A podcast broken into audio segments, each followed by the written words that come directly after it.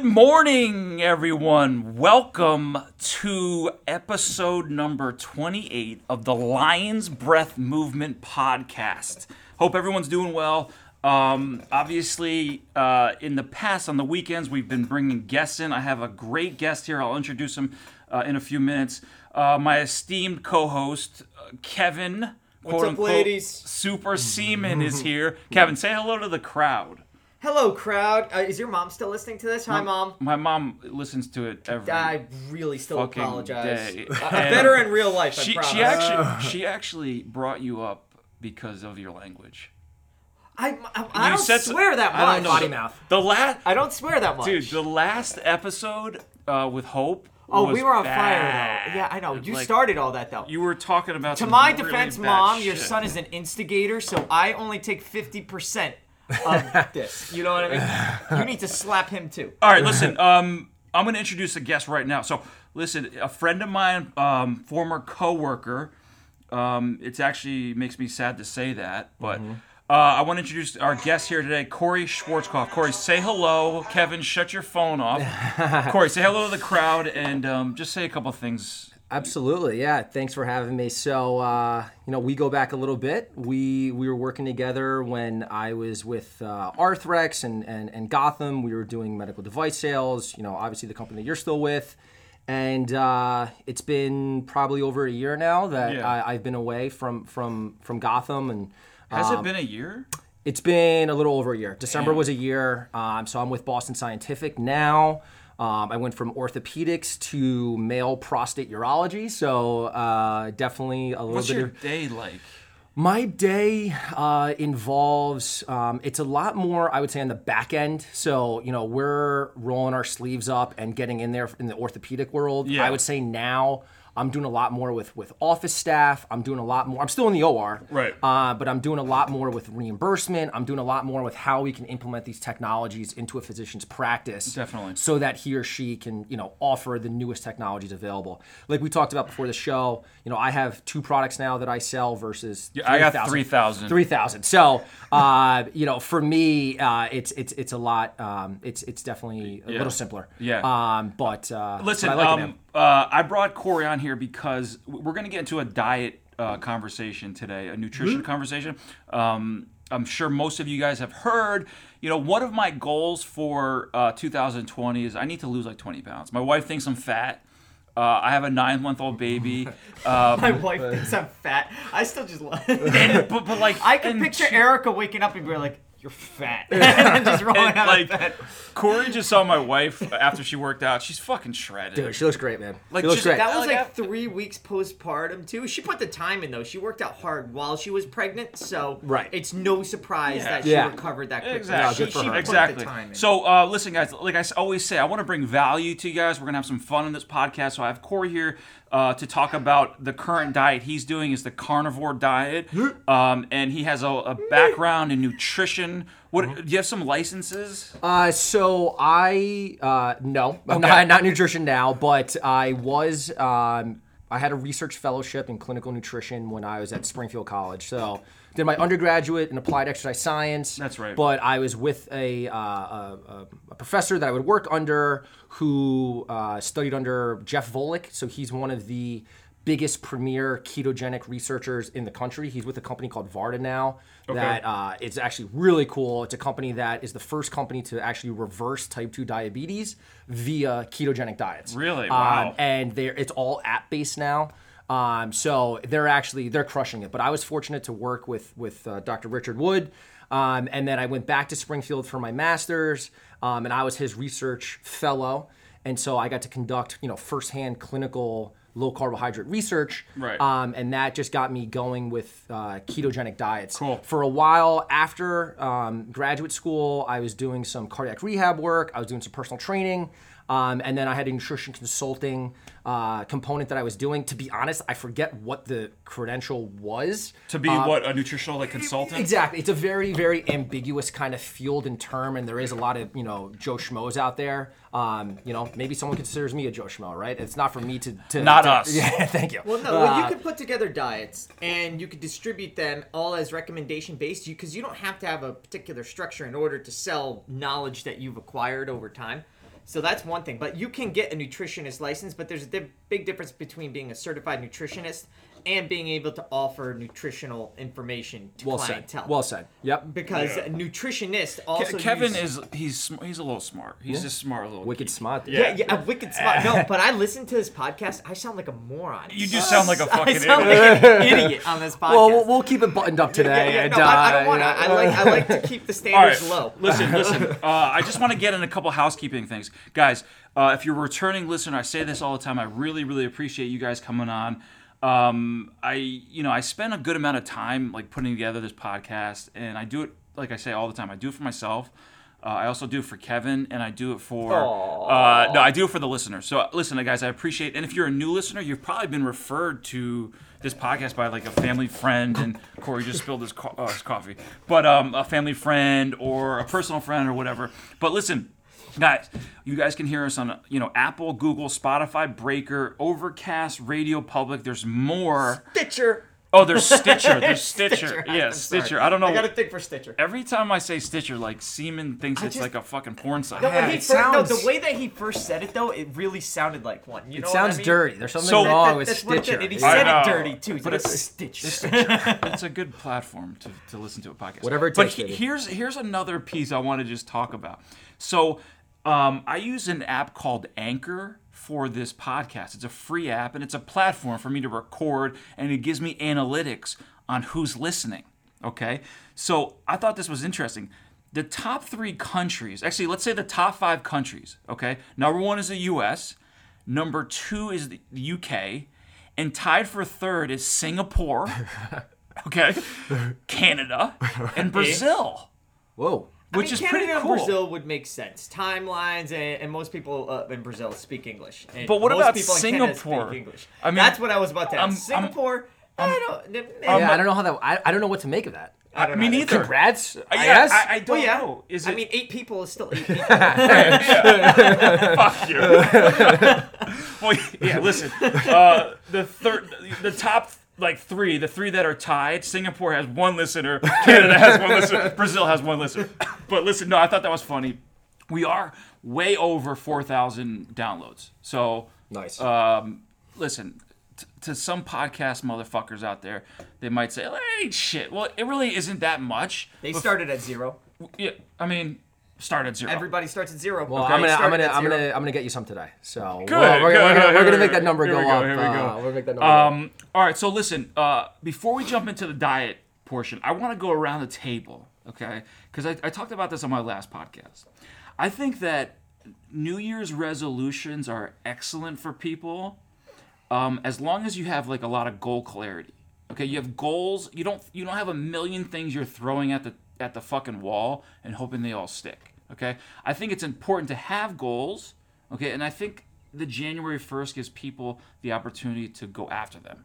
Okay, so uh, you know in my last podcast I talk about uh, my two goals is one is to lose 25 pounds and also my second goal is to to hit the four million dollar mark in my territory. Okay, which is huge. And I just want to ask Cory, and I also also want to ask Kevin Super Seaman, um, you know, maybe some of their goals. Like Cory, do you have any goals for for 2020? No, I, I think it's uh, I think it's a great thing to bring up, and um, you know it's funny. I would say the past five or six years or so, I've done uh, New Year's resolutions, and I've actually made them uh, very basic. So the first one that I did, I would say about five or six years ago, and it, it's it's it's kind of awkward for me to even say now, but um, I stopped using the words uh, faggot and retard.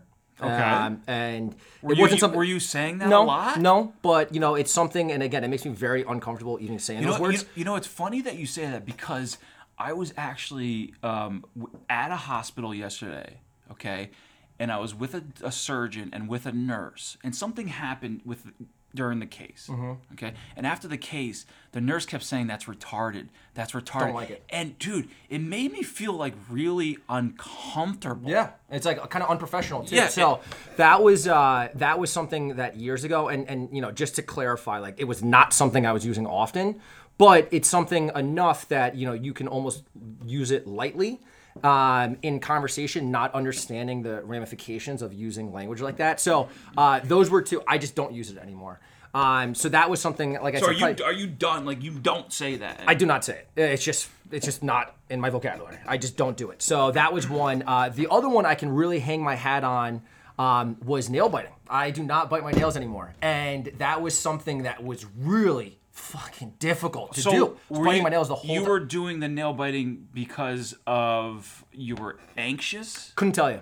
Couldn't tell you. I, I can maybe say it was because of you know being anxious or this and that. I would say for me it was just kind of habit. Yeah. And I my wife I stopped. picks her fucking. I just- I pick my nails. all fucking day. I just it stopped. drives me nuts. Yes. my nails I right stopped now. doing it, and you know, it made me like get into a routine of like cutting my nails. The thing was, honestly, Owen, with uh, with our field, uh, the thing that stood out to me is when we're showing products to doctors, and they're looking at your fingers. dude. If I have this small anchor in my hand that's three millimeters, right, and you're, you're looking at something so small, and I have these like beat up, gross nails, it's like, dude, like, do you not take care of yourself? Like, what else don't you do? He's like, listen, I'll buy that anchor from you, but you got to clean up your fucking Bro, fingers. you know what stands out to me in that situation is that I would never see physicians the other way that hold all these gross fingernails and cuticles, and you know, it's like they look distinguished, they look professional. They look Right. so. So that was another one. Um, and what was another one after that? Oh, I had um, dusting was another year. So to be dusting my house more, it was something that I would just never do. Dusting? dude.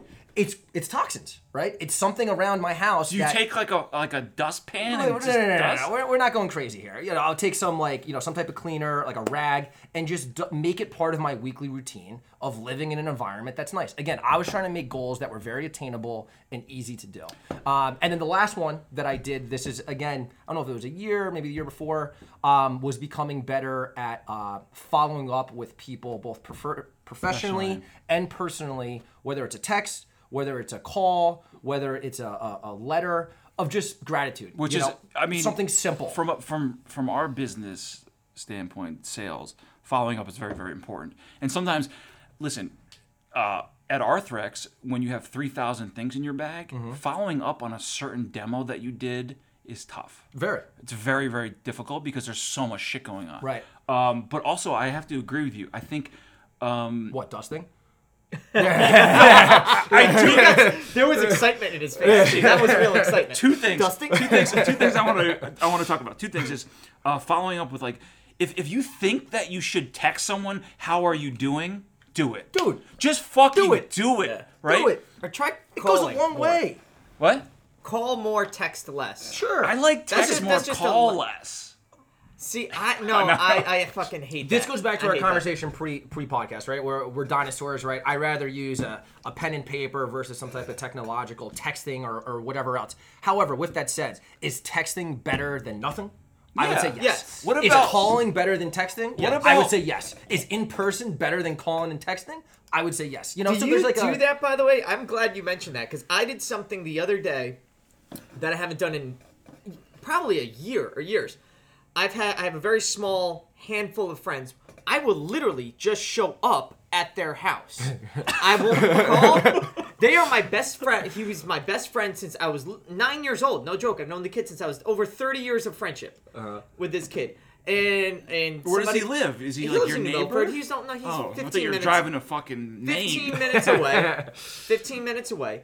And like somebody mentions his name, I wonder. I see. I'm like, why the fuck do we just go find out? Because I know he's home. Sure. Um, I, ju- I knew at that Oh, point. because he wasn't responding to you.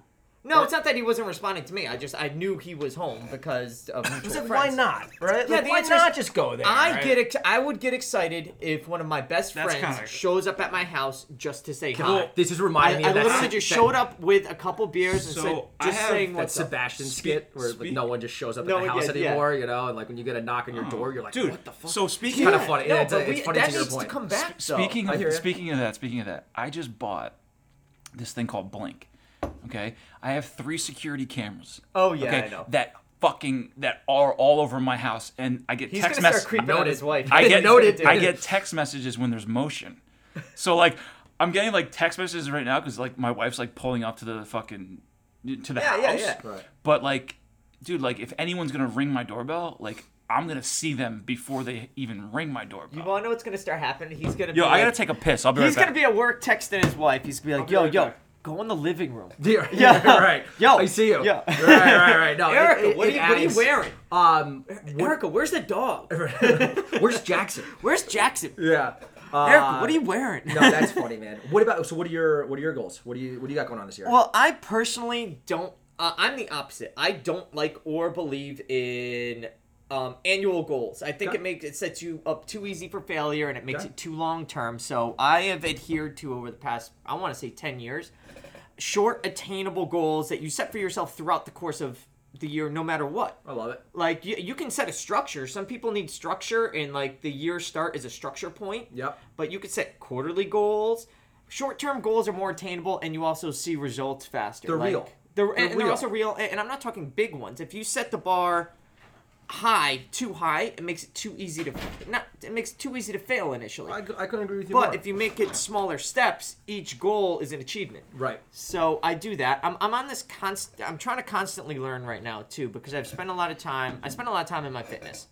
My career. I- Tell tell Cory. I mean, you're you, you probably don't know about Kevin's past. Just you want to tell Cory a little I bit. could, yeah, let's make it really short though because it's on a couple. Let's make it tiny, Tiny. dude. Like you're.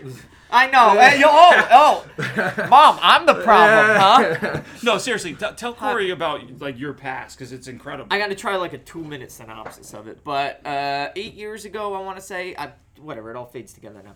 But uh, really bad snowboard accident uh, up at Killington. I wound up in a coma. I had no helmet Whoa. on. I hit a tree. I lost half my blood, half my spinal fluid. I have no hearing or balance on my left side. I was in a coma for about a week. Woke up in Dartmouth. Uh, I couldn't walk, couldn't talk, had a facial paralysis, had to take my eyes shut to sleep. Was in the hospital for a period of time. Homebound, home arrest, if you want. I said home arrest at first, but no, I had to, I I was at home for a longer period of time too, and within a course of six months to a year, I had to regain the ability to just function as a as a human Sure. again. And I was told in this time frame all these things that I wouldn't be able to do anymore. Not that I couldn't accomplish things, but you're probably not gonna be able to walk straight, or you're probably not gonna be able to run again. And and I really never liked being told what I couldn't do mm-hmm. at all. Not that I wouldn't. I don't do things out of spite per se, Yep. but but I don't like being put in, in, Right. in a box of restrictions Sure. by somebody else. So that led me. I got on my board that year again. I started wow. snowboarding again that year. Um, joke. I, I got involved in obstacle course racing that year, and then there's a you, there's a podcast with me that tells Okay. like the I I mean, pretty much. of Pretty that. much. I mean, you know, if, if Kevin hadn't been working out or in good shape, he probably would've been dead. He would have been dead. The doctor said that straight up. If I wasn't And if I wasn't fit at the time I got injured, I would have been I would have bled out. he went from um, you know being told that he wasn't going to be able to do all this sh- shit to being a professional athlete, Right. Like becoming an amazing obstacle course racer. He does like sprint triathlons. Um, and he's That's a tremendous remarkable. athlete. And then I Oh, wanted to get humbled again, so I joined CrossFit, CrossFit, where, yeah. where you suck at everything Yeah. every day. I mean, OG is very good at telling me what I'm bad at all the time. right. But uh, but that's kind of like just the history of it. I see. And, and that's where the short term goals kind of came from too, because every little you have to make something attainable within a period of time that's relevant. To you. Right, right, right, Not that it needs to be rushed, but you, you want to feel successful in, Right. in your path. So, and I'm also on a course of I always want to be learning. So, and I've spent a lot of time being fit. What do you want to learn this year?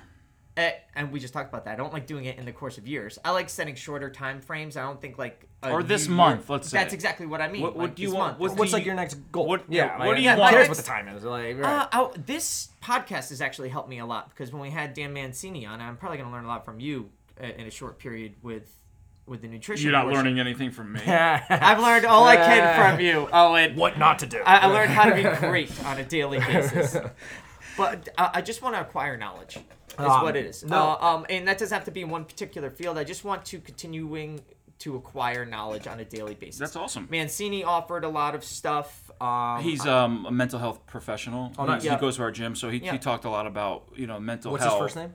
Dan Mancini. Mancini. Dan Mancini. Yeah. Yeah, Dan Mancini. He's a licensed Dan. mental health counselor. I think that's his uh, his title. Yep. But he was on here just because, like you know, like this podcast and my page is, is a lot of you know I, I focus a lot on mental health. It's it's it's been helpful for me, man. The Becau- box breathing. Has yeah, been the box that- breathing yeah, and like, and like um, I struggle, dude. I don't you you don't know this, but um, I struggle with panic attacks. Mm-hmm. And when I first started at Arthrex, dude, I was getting panic attacks in the operating room. environment for it. And I was like fucking freaking out. Right. And like I- was like, oh my god, dude, I have to leave the room. Sure. I have to leave this Real. fucking room. It's debilitating. It- yeah. And I was like, well, I can't leave the room because like he needs me. Right. like I'm gonna be like, hey doc, I gotta go. Yeah, yeah, yeah, So it was starting to f- affect my career. Yeah. And I had to go, you know, seek mental help. And I, you know, I, I take medication for the panic attacks, and it's, you know, knock on wood, I haven't had one in years. That's awesome, man. That's awesome Um, to hear that you were able to go back because it's such a common thing. And I had anxiety and panic attacks when I was a kid. Yeah. Um, there was like a certain age, I guess when I was in like early middle school, um, where it would like I just knew. I remember I, vividly. I remember being uh, playing baseball and and being like, I'm gonna have a panic attack tonight. You know, like I just knew. And then like I would have these panic Really? attacks. And You set yourself up for failure that way. but you know, and I'm a no, boy, meaning like, right? yeah. I'm a little kid, right? And but I would have it. But what I'm thankful for is that I saw professional help as a kid and learned kind of how to cope with Right. it. I went years without it coming back up. So I went from however old you are when you're that young, I don't know, 10, 12, to I would say probably late 20s. And then it kind of crept back in. And there was a part of me that was like, I guess you kind of almost felt like a failure a little bit. You're like, what the hell? I thought I had this figured out. And it Yeah. came back. And what I've learned about this journey um, With the is- panic attacks. with the panic attacks is that it's it's never ending, right? You're No, always you're kind of learning, and so yeah. for me, I was able to uh, you know to to kind of find out what's important to me and how I can for myself. Uh, deal with those and and to kind of make this full circle and to go back to what you asked with the first question which is you know what's your goal for the year uh, for this year and and i think similar to what kevin was saying regardless of a calendar year but uh, for me it's addition by subtraction yeah. for me, it is. I'm very fortunate to have a lot of friends in my life. I have family. I Yeah. have which got a puppy. I have my girlfriend. I have all these things that are I'm very fortunate to have. But I'm starting to look at, um, you know, maybe I don't need more things, and maybe I can actually get rid of things. In Le- less to- is more. Less is more. Less and, is always And more. I think that applies to the mental health So- aspect of it for me. Yeah, I mean, you know, I think that's really important. Is especially from the mental health is like I talk about this a lot on my page. Is that you know sometimes as you get older, I feel you know I'm 36 years old. Okay, people come in and out of your life, but the, the folks that are going to stay in your life are the ones that are meaningful to you. Sure. So a lot of the times I'll come out here, you know, after a long day of work and just be with my dog, right? Mm-hmm. Yeah. And it's silence and just thinking about the positive things in life. Right. And like meditation, I, I've started to meditate a lot, yeah. and meditation has taught you has taught me to. Uh, Kevin actually phrased it best last. I think the last podcast is like to like structure your thoughts structure and reflect. yeah, structure and reflect Yeah. and like it's like control your thoughts and control the ones and think about the things in your life that are positive Absolutely. when you do that Right. on a on a daily basis it it it helps so much with like life Yeah. you know like what's important like dumb it down like taking my dog for a walk right. right you got like you just said i just got a puppy i got a girlfriend Right.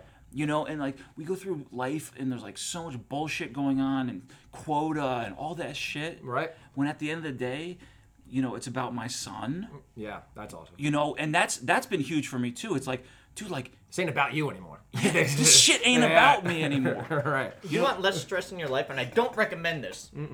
Near death experience, yeah no, that will refocus the fuck out of your life. I, you get rid of a lot of stuff that you don't need, and it teaches you to focus on the stuff that matters. Your stress actually reduces so once you recover, Yeah. so greatly because you realize how little shit actually matters.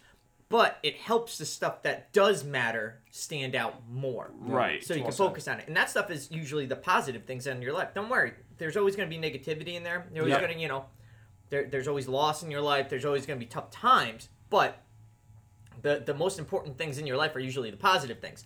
Because if you if you were living on the negative side, you wouldn't be progressing at all. Absolutely. At, No, at I think all. You wouldn't function as, and- a, as a human. and I, I think to your point, and, and part of my personal journey, I, I've started meditation now for probably about six months, and I, I'm still Oh, just awesome. tipping my toes into it's the really water. it's really, it's difficult but I'm learn that's that's been uh, you know the humbling aspect of it is that it is difficult, and what I've enjoyed about it is that you know I originally thought that uh, meditation was being able to block everything out, and what I've learned in my journey is that it's actually the exact opposite. It's letting things pass. Everything passed. It's yeah. letting it go. Bring and it in. Letting and it's normal to have these emotions or feelings. That's part of life. Exactly. But it's being able to not focus on those. Right. And for me, it's been boiling it down to staying in the moment. My girlfriend, we, we talk a lot this about. Now she's a clinical psychologist. She's a Oh, she yeah, is? She's PhD. She's Dr. McSwigan. shit, we gotta get her a I know. So motherfucker in like Cool. yeah, Actually, and, and, very- and you know, very it's- intriguing I- stuff, I'm, too. I'm Very, very, very fortunate with her stuff. for for a lot of reasons, but that's certainly one of the things that you know just kind of comes up and and we talk a lot about staying in the moment and how important that is. And then you know, say you're you're out of it, being able to kind of check in with your body. Right. And you know, you, some people do the body scans and this and that, which I thought was the dumbest thing when I first. I'm like, what? Like scan my body and my brain? But then you realize like, yo, this is what it's a. This is this is life. This Like, is it. right here. Like Yeah. this is this is where I'm at, and this is what's going on. And at the end of the day, for the most part, I'm safe right now. I'm okay. Yeah. You know, it's gonna work out. Right. And so those components, again, I think this is just the the very tip of, of my personal journey and experience. But um, you know, it's just it's kind of interesting that our paths have now realigned with this mental aspect, and now we're talking. Oh, for health as sure. well. You know, and, and just just I don't know. Kevin showed me some fucking picture. That's what on is that? Treehouse. Really? My buddy just went up to Treehouse Brewery, and that that's his body height in beer. That he, How many beers is that? About a thousand dollars worth. Oh, Jesus, you guys have a fucking beer addiction. Is he there right now? Yeah, he he left like 20 minutes ago, but he got some for us. Is he Well, driving directly to the Lions Breath Movement fucking studio? to studio? the podcast studio? Are But- those are those, No, but car- we are have those some in there. carnivore beers or are they? Oh shit. No.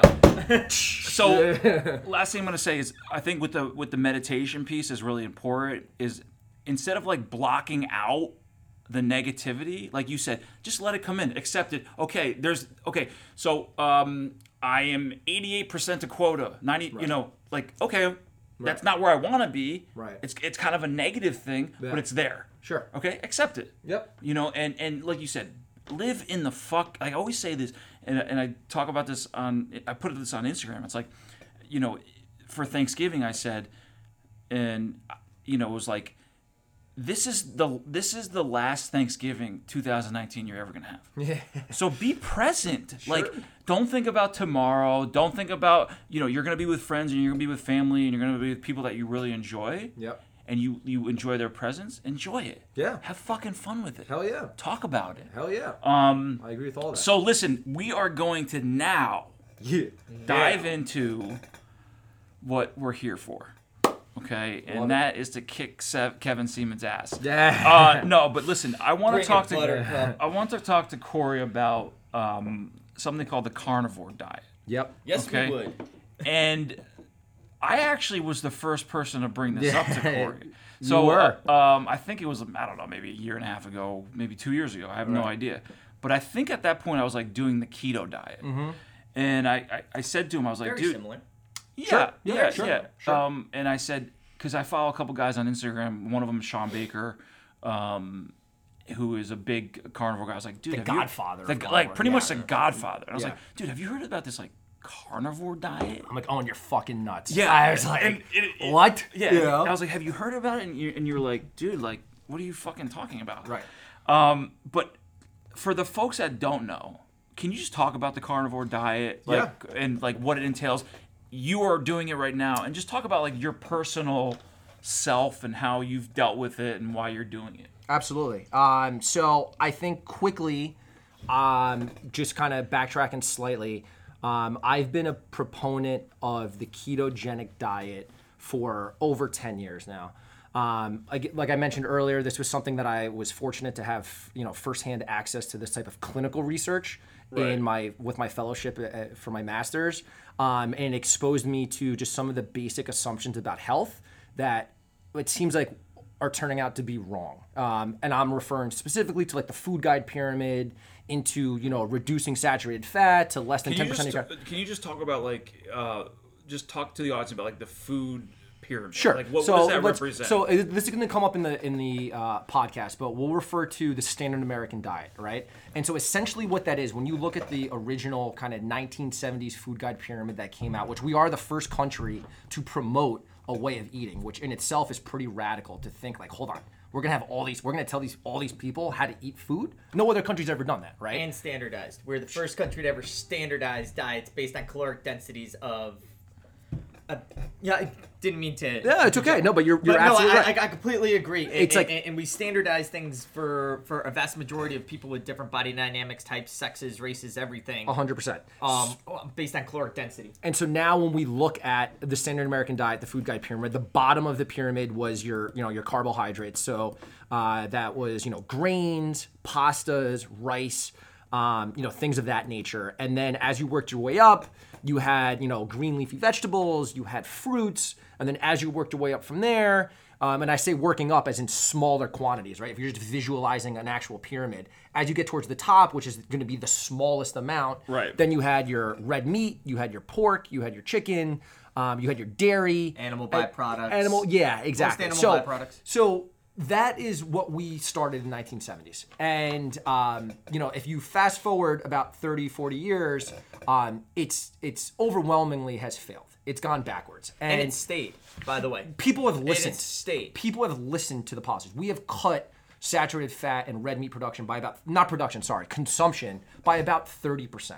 We've increased our carbohydrate intake overall by about 70%. And so these are is that is that why you know the, United States is like obese? I'm going to make that argument, and there's a lot of people that are going to make that argument as well. That we have essentially taken away very naturally occurring, nutritionally dense foods, i.e., fruits, vegetables, and animal product. We've taken those out, and we've replaced them with very non-dense foods that are like your grains and your now we're- Non-nutritionally dense. Non-nutritionally dense, Right. and even calorically dense as well. Right? They're relatively They're light. extremely calorically dense with very low nutritional value. Sure. Right. right. So we've kind of we've kind of we've kind of flipped this, right? And uh, you can make and there's uh, if people are interested, you know, I would listen to Gary Taubes, uh, Good Calories, Bad Calories. That's that book changed my life. Uh, Nina Teicholz, she's done uh, the Big Fat Surprise, but they are investigative journalists who looked into how this mess occurred, and a lot of it was based off of kind of political agenda. A lot of it, I'm learning this more in my own study, but uh, the Seventh Day Adventist Church and you know some of their approaches in the the, the late 19th century about uh, you know meat essentially making people horny and Okay. meat that being a sin and so that's where like the kellogg family was a part of this. And so they kind of created so a lot of this establishment in terms of like what is healthy really started from dogma. It started from concepts that we kind of took a leap of faith on. And now we're kind of paying the consequences right? So so i know not to go too much into a, a rabbit hole right? So that's that's clearly where my emotion is regarding kind of how we got into this mess right? So that's the standard american diet a heavy carbohydrate based diet Heavy. heavy that's just what it is that's the bottom of the pillar right that's your you know healthy nutritious grains that's your like Breads? said, pa- breads pastas things like that right which are in fact processed foods Calorie dense diet too. So not just that it's carbohydrate dense, it's also calorie dense because the standardized 2,000 calories per individual. If you had that kind of standardization for countries such as Japan or China, where the population is shorter, they're my size. They're small as fuck. Yeah, exactly. Thank you. Um, subtle jab I know. Ooh, that did my soul. Um, but but a 2,000 calorie diet for the standardized American. I mean, and and that, 'Cause that- that's that- male that- and female. But too. that's They what the United separate. States is saying that no matter your size, Exactly. Yes. you should be eating 2,000 calories a day. Is that As a accurate? standard. Yep, as a yep. standard. and that's like the average, right? When you But boil everything down. What does that But mean? that's what people What- obese What, what does that mean, though? we, let's not even waste our breath with going there because Yeah. it's wrong. It's wrong. Okay, and it's like we can just look back now, and I'm not saying it's wrong because it's not my opinion. I'm saying it's wrong because it hasn't fucking worked. Okay, we just we have gone It's the wrong direction. wrong. No, it's also wrong because it's scientifically we're, We're painting. Thank you, and we're painting with this like very broad brush, right? In terms of like this what it needs to be, and again the foundation to this, the other names that come up are Ancel Keys is a big one, right? Yep. He's this researcher who kind of he started the whole like fat is bad and there was ways you can look into it his big thing was the seven country study where he looked at seven countries that had some of the lowest rates of cardiovascular disease found out that they had some of the lowest rates of saturated fat intake made What the was that big turns out to be 22 countries were part of this study Yeah. Really? 22 countries were part of this study. Who's this guy? Ancel Keys. He's like he's been demonized as like the guy who kind of again made saturated fat this horrible thing that kills people, which we're now realizing That's that big global study. No, it's a question actually. Yeah. That's that big global study where they took different countries and different regions in each country, especially China. They took like tons of areas of China and then watched their diet and their health So ratings. I Is think that, the one? is slightly different. I believe that was the China study, which they looked at, and we could be. Con- China might have been part of the 22 countries that was part of it. The China Okay. study was something that looked at. Um, and we can kind of get into like observational data and where that limitation exists when you Of look course, at epidemiological data that's going to show correlation, correlation, not causation. Yep. It generates hypothesis. It doesn't give you uh, a, a fact or it doesn't give you something. So you can create a hypothesis from observational data. So when you look at the broad spectrum of people, and this is every year this study comes out, right? There's going to be a new one that's probably going to come out this year, right? We looked at 75,000 people, and the people that had the highest rates of cardiovascular disease also had the highest rates of saturated fat intake.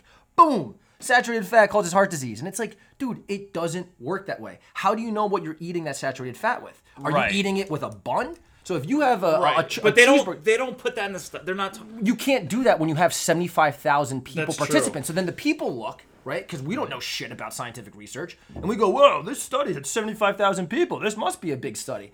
They're doing a food questionnaire twice a year. right. So they're doing a food questionnaire where they go to you, hey, how much blueberries did you have in the past, you know, year? How much pieces of bread? How much? Now there's something called healthy user bias. When people are going to be doing these food questionnaires, if you're eating like a slob, more times than not, you're probably not going to write, yeah, you know what? I actually have a cupcake every two days. You You're not know? gonna write that You're not going to write that. So they're saying, yeah, you know, I have you know broccoli and I have you know vegetables. So it's just it to rely on that type of data is very weak. So now, if we're going to pull it back to what we said, right? We put this food guide pyramid out there. We're looking at Ancel Keys, who was the first to really, sh- and I say this with air quotes for people who can't see this, that that show that saturated fat causes heart disease through observational data. And then we kind of got to this path of like, oh, this is the way that it's supposed to be. That was a drastic change mm-hmm. in our way as humans of evolving, right? So again, to pull this back to kind of how this all started with my personal journey. So I was part of the standard American diet. I got exposed to ketogenic diets, right? I started experimenting it with What were you? What were you eating before the ketogenic diet? Let's, you know, before I played lacrosse in eh, college. Were so, you eat anything? dude, you know, like cereals, eggs, you know, give me egg whites, you know, no egg yolks, uh, you know, let's use margarine instead of butter. Um, you know, let me Like have a wheat, piece wheat bread versus white bread. Hundred percent, hundred percent. You know, let me have a piece of bread before you know I go to practice because like bread, you know, carbs give you energy and like all these things. These very, very oversimplified approaches to very, very complex issues. Right. So I was part of that. Right. I get to college. I'm drinking like an idiot. I'm working out a lot because I am playing lacrosse. I'm squatting. All this.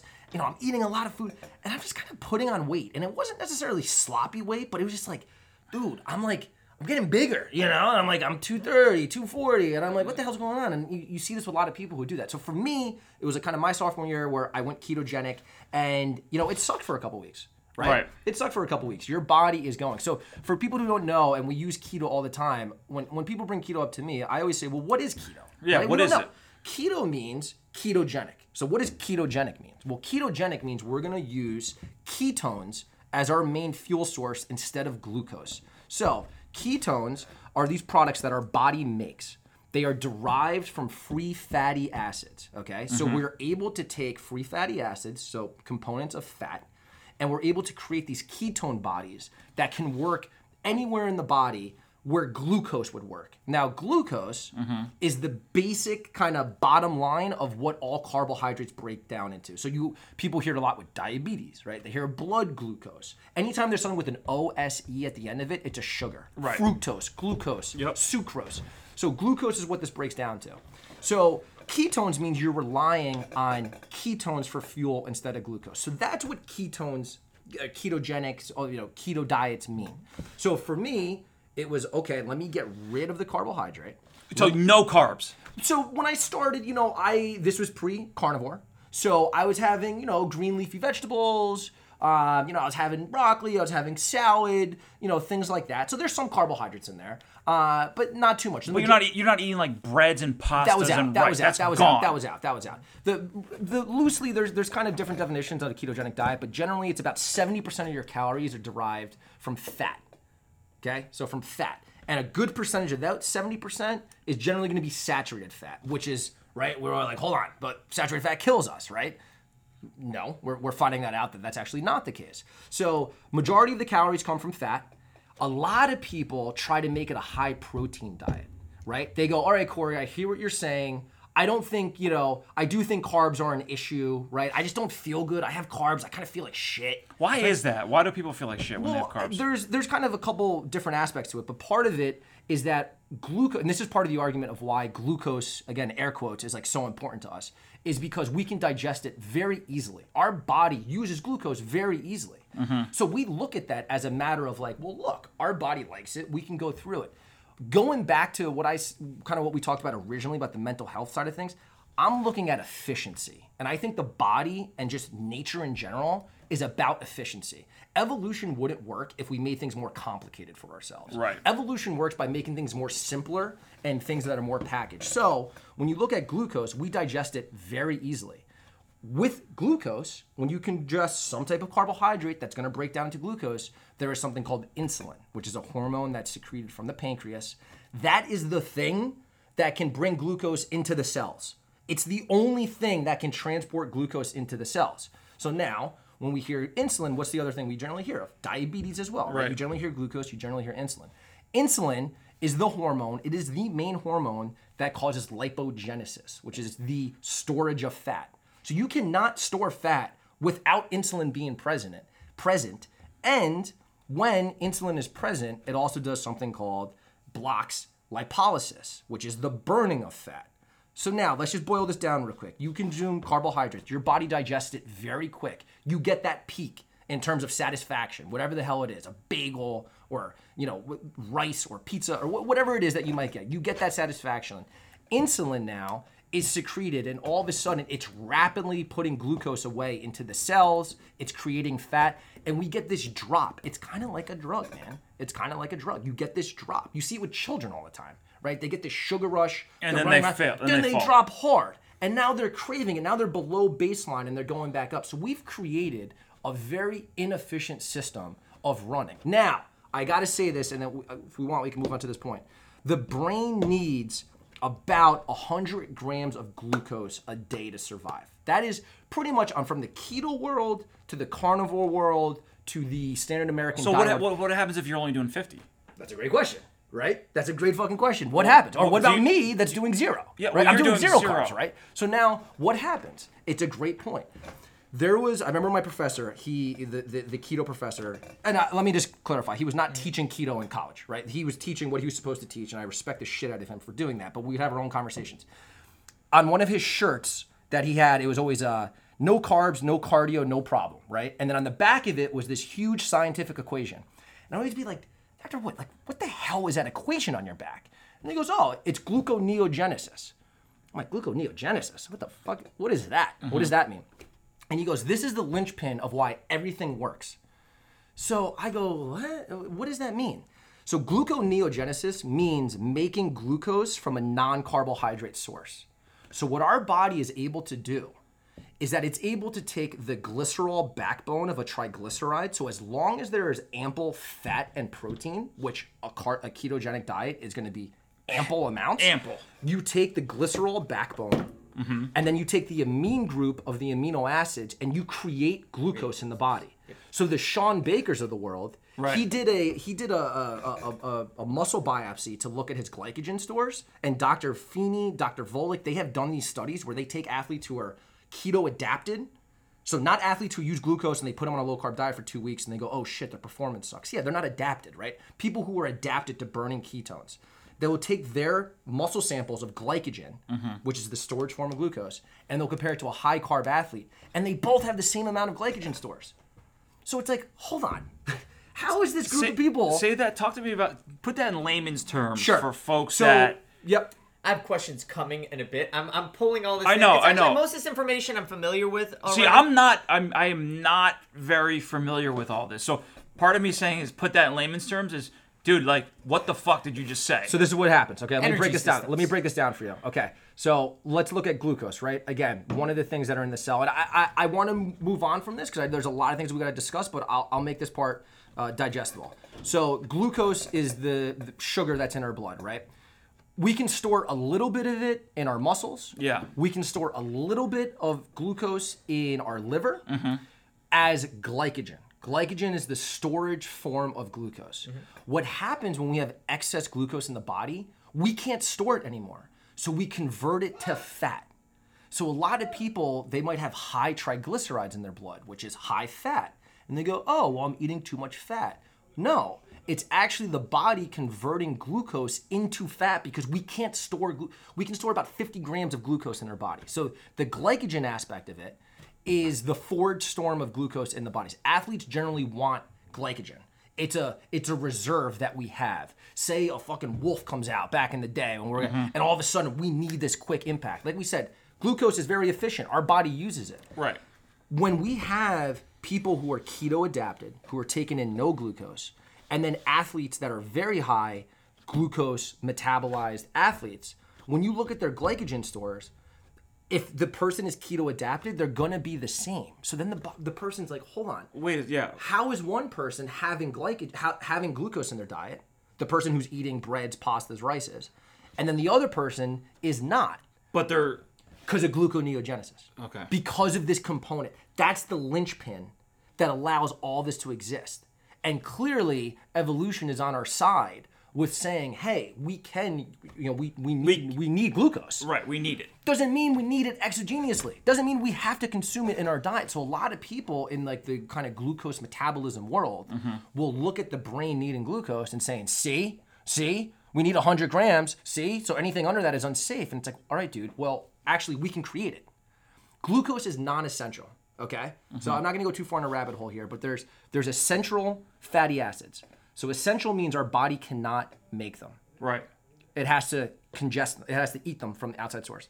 Non-essential means our body can make them. So a lot of people confuse essential and non-essential as like oh we don't need non-essential. No no no no. We need all of these but essential our body can make right? So we know there's essential and non-essential amino acids. We know that there's essential and non-essential fatty acids. There is no essential carbohydrate. There is no essential carbohydrate. But but but does that depend on? So is this uh, just a normal person? no no no Uh, dude we're talking about the human as a as a as an Just, animal Just as an animal. and as an animal, and no one debates this. This isn't a this isn't a matter of debate. There is no such thing as an essential carbohydrate. but let me ask you this. But and let me just finish that point. Go ahead, The reason why it's that's the case is because we can make glucose. It doesn't mean that it's not important to the body.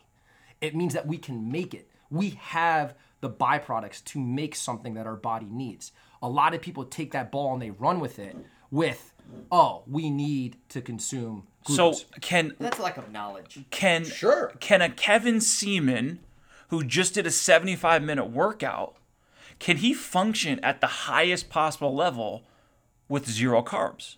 I think that's where people are starting. That's the next layer of this. I That's- think that's the where I next. wanted so, to start getting my- involvement uh, as well because Go I'm- ahead. No, I think I'm going to take from what you said. Go ahead, because that's uh, that's what I want to just.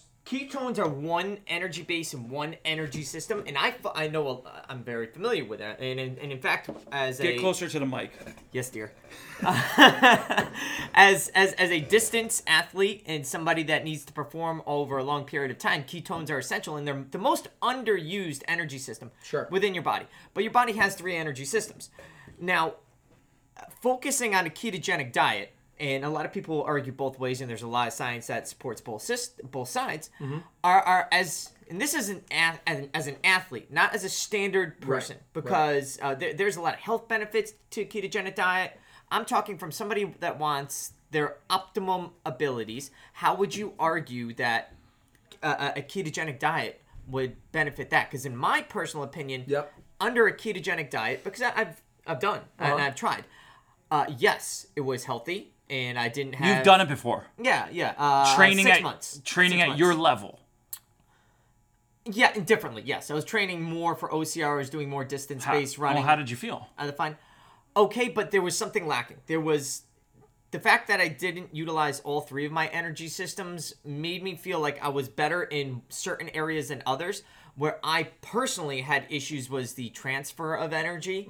Um, that's your creatine. Mm-hmm. So you're talking like oxidative versus non-oxidative versus glycolytic. glycolytic yes Okay, exactly okay, yeah, and, yeah, and yeah. what happens is, is when you're doing something like an obstacle course race you have to jump between your energy systems quickly from Sure. aerobic to anaerobic as Yep. well when you're going from a full stage run or, or a cadence based run where you're burning steady energy into like a very high uh, uh, muscular based activity that engages your full body and, and almost where you use your creatine and you know your glycogenic system would dump stores in. I found myself performing better when I was utilizing all three. You have to balance your diet properly. Like there, there's so I feel as an individual, there's a lot of backbone to the studies. Well, what were you adding to it? What were you adding to your diet to make all three systems work? Like gels or something. Like, like were that? you No, adding would like use- a bread? No, ninety nine percent of my diet, even to this day, is off of as much whole food as I can. Um, yeah, baby what? foods. A lot of people joke, but baby foods are the best thing. like what are you eating? Uh, sweet potato with uh, I would have baby food that was sweet potato based with um whatever fruit was involved as well. Mm-hmm. And but my long term diet was heavy and saturated and not you know saturated not saturated fats. and it was also very you know protein dense. It was it was very balanced and it had the focus of making sure that I optimized each of my energy systems going into it. And I felt like I personally performed better when I took consideration to all three of my energy Mm-hmm. systems because when I was on a ketogenic diet, you definitely deplete one one side of it. Now, And- and I I think it, I think it's all valid points. I would be, I think, we would be shocked again if we look at like the uh, Stephen Phinney and Jeff Volek, some of the two premier premier ketogenic research groups. Again, some of their studies. When you look at the glycogen stores, right, which glycogen is going to be part of that non-oxidative, meaning for the listeners out there, that means uh, very high power output for very short duration, right? That's what glycogen is for. We're able to, it's like weightlifting is a great example, it, anaerobic, right? So, like a, a sprinter or something like that, versus look at the body type of a long distance runner. They're just completely different energy systems. That's Yeah. oxidative versus non oxidative. So, from that clinical perspective, and now I, I, I want to preface by saying that's the athletic component of the ketogenic diet. It's probably the least of ketogenic, the, the compartments of ketogenic that I know about. Yes, so no, I'm 100%. and I, I, I, I think correct. it's kind of the next layer of where we're gonna really see the ketogenic So- research go. Just- it can be done though. Pete Zach Bitter, Ta- the guy who just did the, the, the hundred mile race. Oh, he's that's very- But he was using glucose. He, was, was. using glucose, but he's a carnivore, right? So his training. Yeah, I, I was gonna. it's di- very di- popular in distance. I was gonna dive into that 'cause that because because uh, Shawn Baker, who's like a pioneer, he's like 60 years old, crushing it. and the guy is straight records. carnivore. Well, yeah, setting records. rowing records. Mm-hmm. Okay, on a carnivore diet. Yes. Okay. Now at 60 years old, the guy is fucking shredded. Looks great. Okay, looks great. Performance is outrageous. World class. World class world performance. records, not a not a subjective Yeah, thought. That's, yeah. that's so real. world class. So he's an example of, you know, like maybe a high class athlete can operate at a high level just on a carnivore Can I diet. my my thing, and then I would say let's move on from this part. I would say this: I think people might make mistakes doing a ketogenic diet with very high demand of sport by potentially not eating enough fat. Fats, saturated fats. Just fats in general, but yes, mostly saturated fat. Because So- what I see people is they burn the candle from both ends because they go, okay, uh, yeah, carbs, I don't need them that much. I'm gonna reduce it. If someone's eating 250 grams of carbs a day and they reduce it to 150 grams of carbs a day, I come from the, the camp of, dude, you're just making your body more confused. There is a threshold that your body needs to hit where it goes, oh shit, I can't make my energy from glucose anymore. I gotta use this other Thing, fuel source. yeah. Diesel fuel versus unleaded fuel. You know what I mean? right, right. And so, if generally that number, and this is loose, but it's about 50 to 70 grams of carbs of where the body, any like, whether it's the Atkins diet or any of these other diets, it's generally about 50 grams or less that your body flips over. So, what I have seen, and this is anecdotal, this is just from my personal Mm-hmm. experience and conversations, is that people go, all right, I'm gonna reduce the carbohydrate intake, but I don't, I'm not all in on the fat. Right, I still can't get my mind around having a Too much. porterhouse every day. Is it mm-hmm. going to break, you know, kill me? So they kind of fill that gap with protein. Because there's there's doctors out there that will tell you that if you are high in saturated fat, then you have a higher risk of getting cancer, higher risk oh, of diabetes, 100%. higher risk of heart failure. People, people think that a lot, and a lot of times those things are based off of what we talked about earlier about observational data that looks at large groups of populations and they go the peop- the example I like to use with that. So you look at a large group of population, they have a, a, a high rate of cardiovascular disease, they have a high rate of saturated fat. Boom, saturated fat causes heart disease. Let's look at this. A lot of people that die have gray hair. Does gray hair cause people to die? Right. No, it's associated with that. It's not a cause of that. So a lot of the mistakes that we make in nutritional research, Gary Taubes talks about this, Nina Teicholz talks about this. A lot of the mistakes that we make is that we jump to conclusions based off of observational data. What you're supposed to do with epidemiological observational data is generate hypothesis that you then do randomized controlled trials Right. in 30 people, 40 people, 50 people, 60 people, where you can control the variables and then look. And when you look at that research, and I swear it gives me chills, when you look at this over the past 10 or 15 years, the low carb literature has been overwhelming. Not even just Overwhelming in what way? In terms of the quality of the studies. uh, Generally, ketogenic diets or looking at fat in an epidemiological lens is generally unfavorable, right? For fat when you look at it, because again, if I have a hamburger with a bun and you have a 12 ounce piece of beef, our body's gonna process that differently, right? Because carbohydrate is this influencer. So when you look at it just as a whole, it doesn't work out. But when you look at the clinical data, one of them is the A to Z study. I mean, there's a whole host. If- Yeah. If there's a link, I mean, we can certainly share it. You want to say something? No, I'm actually I'm taking this in now. We'll get to it, but I know we don't know. want to go Listen, forever. no- no, no, But no. there's um, I personally am not. Uh, I'm not not a fan. I'm a fan of the knowledge and any diet that's going to benefit people's lifestyles and help them be healthier is something I will support. I it didn't personally work.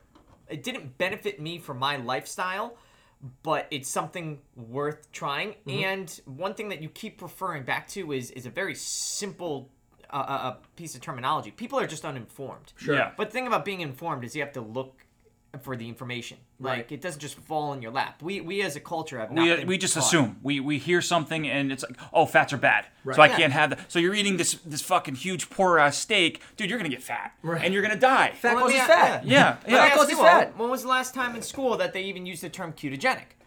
Did you learn? And I'm talking. I'm talking through about high school. I'm not talking collegiate level. Knew nothing when, when did it. we ever speak about a, a nutritional intake and how your body actually works? We did biology to see the pieces of the body, but not how it processes energy or how it utilizes. no I mean listen fuels or I, foods. I, Very well said. you know I, I played I played college football and you know the, the terminology pretty much was like a to perform well you need your carbs okay and you need, you need your protein from meats that's all we knew Right. it's like okay i'm gonna go i'm gonna go work out now i gotta eat a bagel and some bread right. Okay, I, I mean, I don't know. I didn't know like the scientifical data or any of that shit behind it. well, knowledge was less plentiful And, at that and Right. point I think. I think two of the quick points to that is a we we grossly oversimplify a very complex issue, and b that scenario that you just give up, and I say this in the most respect, that's not the person I feel bad for. Okay. Yeah. I feel bad for the person who has gradually put on one, two, three pounds a year, doing reducing their butter intake, eating more healthy whole grain foods, and they're constantly hungry.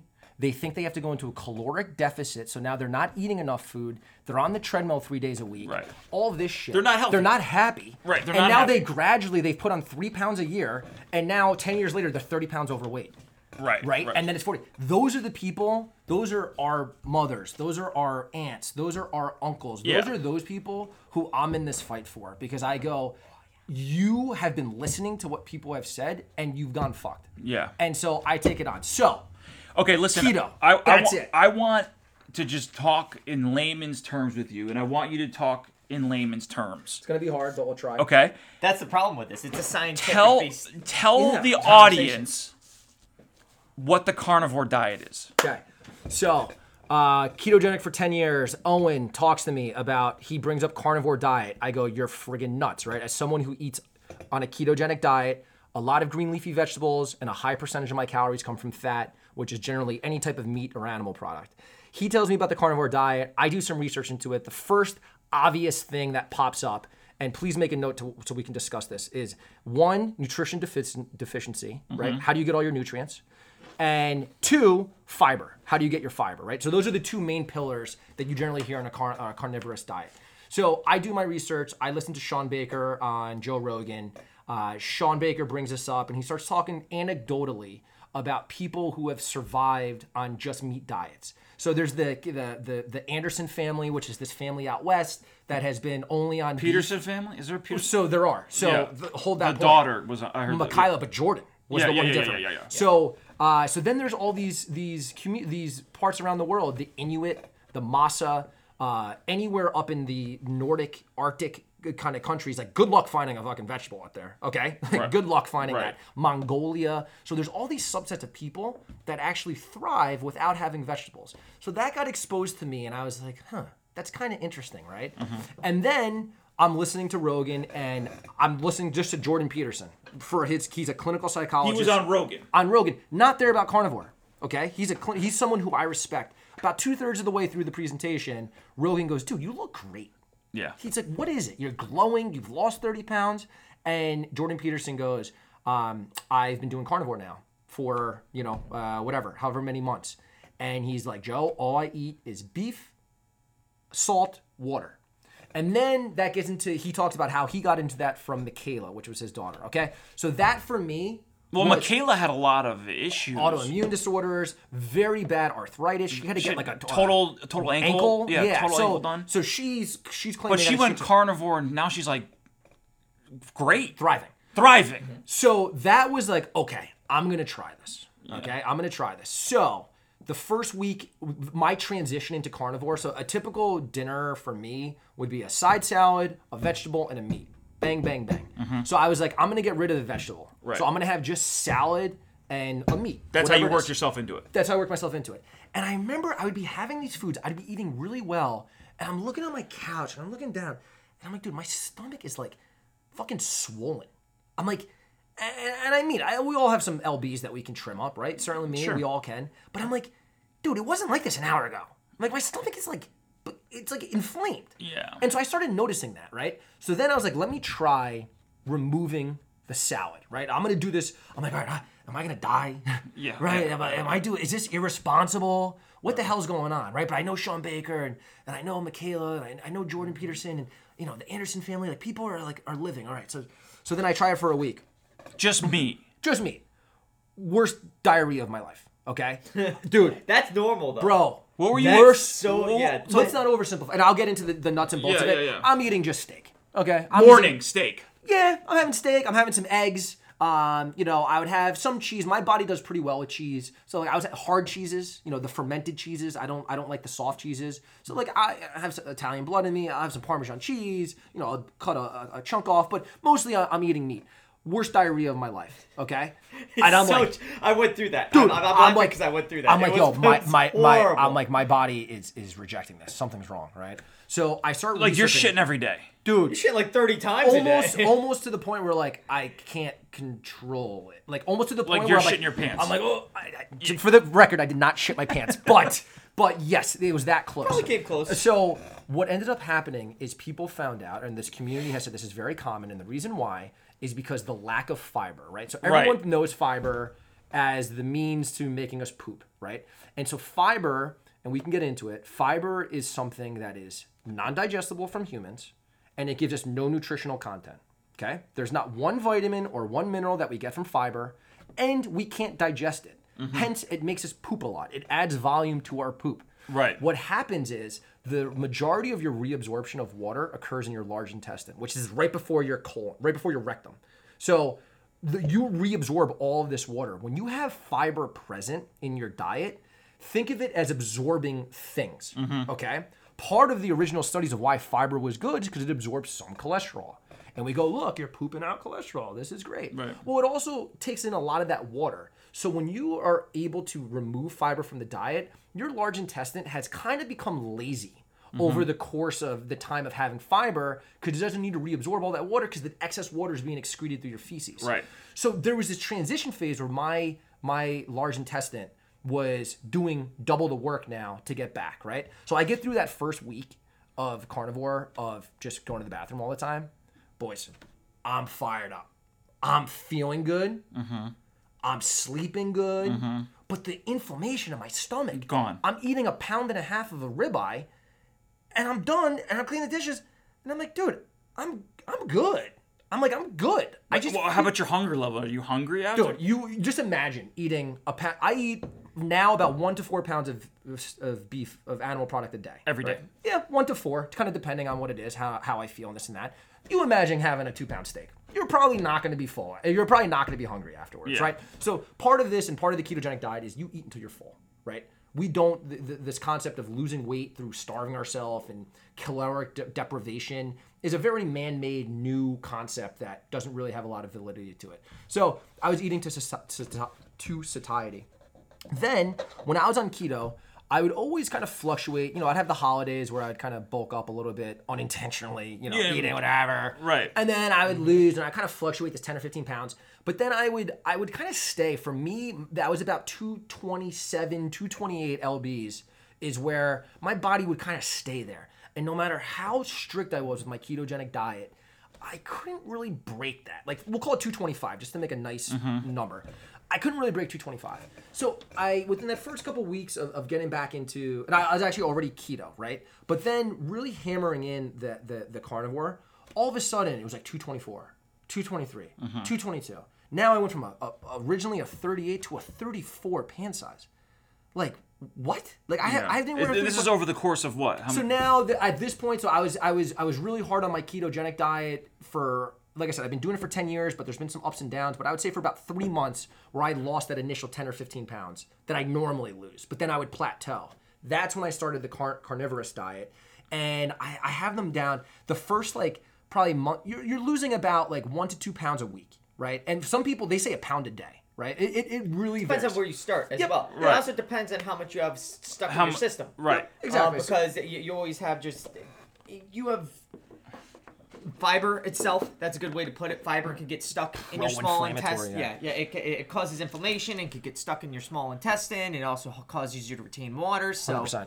the the more you take that away, the more the longer you have that taken out of your diet, the quicker what's left in your Right. system is going to flush out. Yeah. exactly. So it depends on how big you are and what's in there to begin with. right.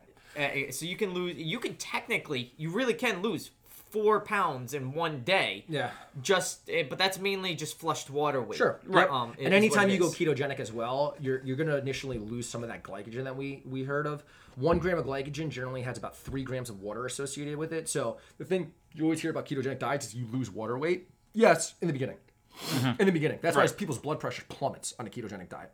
Everyone loses blood pressure on a ketogenic diet. It's because now- Initially, you're well, and it's which great could be bad if you have low blood pressure. So which is which is a very it. very small percentage of the of Yes. people. It's sure that exists. Yes, you just that gotta be smart But the majority careful, of people yes. are hypertensive. So staying focused on the carnivorous diet, right? So then I try this, and fast forward, it's now four months, and uh, what are you weighing right now? so now I'm about 217. My Okay. goal is to get down to, I mean, 210 would be would be great, but 217.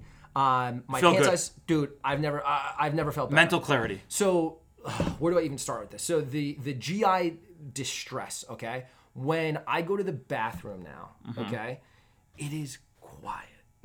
Right. it is not a lot of poop after, okay? And in the beginning, you know, we for some reason think it's great to poop every day, and big poops are great for some reason, which no love one, They're, they guys are amazing. no that's one why. really knows why. It's mainly for fun. Right, no one really it's for knows no why. other purpose. It's not a health so I- benefit. I, go to the bathroom now. so you I go tell your every, friends I go about every it. two days, every three days. And you're dropping like little deer turns. dude and it's like it's not messy it's not smelly it's it's it's quiet and quiet. and the reason is the argument is that my body is absorbing all of the nutrients from the beef. well and this is where we can go with the, the real carnivore diet in this conversation. There's two pillars to this.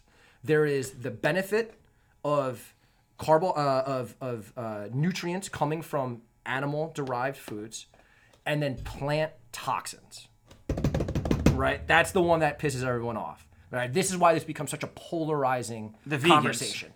Right? Because we know plants as being healthy. Again air quotes right? As as plants as being healthy. So let me try to break this down and i'm to really keep this in layman's terms because this is still new to me right? I'm only four months in. I'm only four months in so this is still new to me. But okay plants are a living organism okay all living organisms want to live. Mm-hmm. All of them. That's what evolution is. That's what Darwinism is. That's what survival is. Plants have been on Earth for about 350 to 450 million years. Plants have been here. Some of them are meant to be eaten, okay? A majority of them are not. They're not there as a, as a living organism just to be eaten by other things. That would just not work. They would die out if that was the case. Evolution would not allow them to progress. Now, plant, plants have roots in the ground. Some of them have spikes, you know, a rose, a spike. We know you eat the wrong plant, you're dead within seconds, right? There, we know that there are some that are poisonous. Mm-hmm. What stands out to me is that about 95% of plants on Earth are inedible to humans. Think about that. 95%. 95% of plants on Earth are inedible to humans, right? So we have about 5% of these plants that we're able to eat. So the way that plants work in a defense mechanism, there's kind of a couple of them. One of them is called oxalates, one of them is called phytates, one of them is called lectins. They're all these components. And this this baffles me, right? When you when you start looking at some of these things. But for instance, oxalates, this is something that's found in like your spinach, your green leafy vegetables, this and that what essentially happens is when a plant is uh, being say eaten or it's going to be attacked it takes nutrients that are from those plants so you talk zinc you talk magnesium you talk calcium it creates these crystals mm-hmm. okay The plant does. the plant does that are very microscopic that we can't see. So when insects go to bite these plants, they break their teeth. They break the things that are doing because it's these hard crystals. 80% of kidney stones in the United States, or maybe the world, but 80% of kidney stones are called calcium oxalate. So they are, and this is from the urology world is admitting this, that they are from oxalates that are only found in vegetables. So that's one of the components of when you eat these foods, and I'm talking plant foods, you're not absorbing the nutrients that you would think. If you have 50 grams of, say, zinc in a bowl of broccoli, I'm not saying that's the exact term, but for our example, let's say 50 grams of zinc in your bowl of broccoli, you are not absorbing 50 grams because of these anti nutrients that exist in the plant. It's the plant's defense mechanism to stop the host from eating it. So that's one. so 50 grams of protein plant based zinc. is Let's call it zinc. Let's Oh, call it like a, zinc. a vitamin or mineral. Not because you're not getting really any protein from spinach or broccoli. You're- none. Right. You get them from like Well, little, but yeah. But, it but, but exists, won't but- vegans tell you, people that eat vegetables all the time, tell you that you're getting protein from a broccoli? So again, let's Yes, keep it to course, vitamins and minerals. yeah. Let's keep this to vitamins and minerals right now. We'll, we'll, we'll certainly dive into that. One study that was done. Again, this is one study, but this was a this was an interventional clinical randomized controlled trial. They took a, I think it was uh it was 60 vegans, right? 60 vegan women, and they looked at three things. They looked at calcium, they looked at zinc, and they looked at magnesium. And they were feeding them a vegan plant-based diet that their RDA, so the recommended daily allowance of all three of those were met through foods and supplementation, right? So they have 100% of the recommended daily allowance for those three micronutrients. They found out after the food and after the ingestion, and when they retested these things, about 46% of them were deficient in those vitamins in their body. So it's like, okay, let's back up. We're getting 100%, we're taking this in, but yet only about half of it we're going to absorb. Why is that the case? Michael Pollan, who is a gentleman, he did uh, Food Lies, he did, uh, not Food Lies, uh, I'm blanking, but Michael Pollan, he's a pretty well respected, he's relatively plant based, you know, uh, uh, nutritionist, I think clinical researcher. He talked about this in 2005. He had a paper in the New York Times that no one really gave a shit about. But he, and again, this is someone who's a plant advocate, right? He is not a carnivore, he is not ketogenic. But he talked about the anti nutrients that exist in plants that reduce the absorption of nutrients, okay? So oxalate is a quick one. The other one, things like phytates, for instance, those are found, you see a lot of these in the seeds of foods. Mm. The reason why they're found in the seeds, and because plants are very fucking smart, is because that's the way they produce their offspring. Plants are very smart. Dude, they've been here for 350 million years. I don't know With any no of this defense. With no defense. Think about that. They've been here for 350 fucking million years with no defense. And yet they're still thriving. Mm-hmm. They're still everywhere. So they have these defense mechanisms. The way that they defend themselves isn't the way an animal defends itself. With us with our fist or, you know, tiger with teeth. They do it, they try to kill you slowly, baby. They try to kill you slowly. And I have no reservation saying that because you start learning about these chemicals that are natural in them. Now, this is the big one that really blew me away. Sulforaphane, okay? Sulforaphane is this chemical that people have found in plants to kill cancer cells, mm-hmm. okay? So when you look at it, that's great. sulforaphane. Holy shit, you know, it's going to kill cancer cells. So sulforaphane does not exist in plants. It is too toxic for a plant. So what it has, it has a compound that you have to excuse me on what the name is. It's very complex. I'm not remembering right now, but it has a compound and it has an activating enzyme that are both in separate compartments within the plant. Okay. When the plant undergoes a breakage of those barriers, those two things combine. So the activation enzyme and this compound combined to make sulforaphane as a toxin, okay? So this only happens once the plant is being chewed, eaten, broken down. So the, the plant knows I can't have sulforaphane here. It's way too oxidative. There's way too much stuff going on. So now we look at sulforaphane in the body and we see some studies where, you know, it might attack some cancer cells. What people are leaving out, and this is my I like, I love Rhonda Patrick, but she leaves this out in the Joe Rogan podcast, and it really pissed me off because this was I very listened to that podcast. and, it- actually. and- I heard that and- one. dude, I love her. I mean this. I You think heard she's- it? Yeah, I I heard think that she's one. She left this part out, and this was part of the study. I read the study, and it was brought to my attention. Sulforaphane, that's also killing some of these cancer cells, is also killing healthy cells. It's But also by ingesting it, by because it's an oxidative compound. Because the, the the plant is trying to kill the But when you say plant, what what are, what what plant? So sulforaphane, you can Google right now where you get sulforaphane. This is one compound that you're seeing that is generally in like green, grief, green leafy vegetables, broccoli, but this is one of the compounds that exist. Oxalate was one I already said, right? The crystal forming thing that is going to absorb nutrients from its food, create these undigestible crystals that are going to prevent the body from digesting these hormones or from digesting these nutrients and causing a deficiency. Again, that's the only way this poor plant can defend itself. It's not going to bite you. It's not Right. going to it's not going to stab you with something. I know it sounds really crazy. Now the sulforaphane, let's just dive into that one more and then we'll move on from that, I promise. The body, what they found in clinical research is that sulforaphane increases the body's natural production of antioxidants.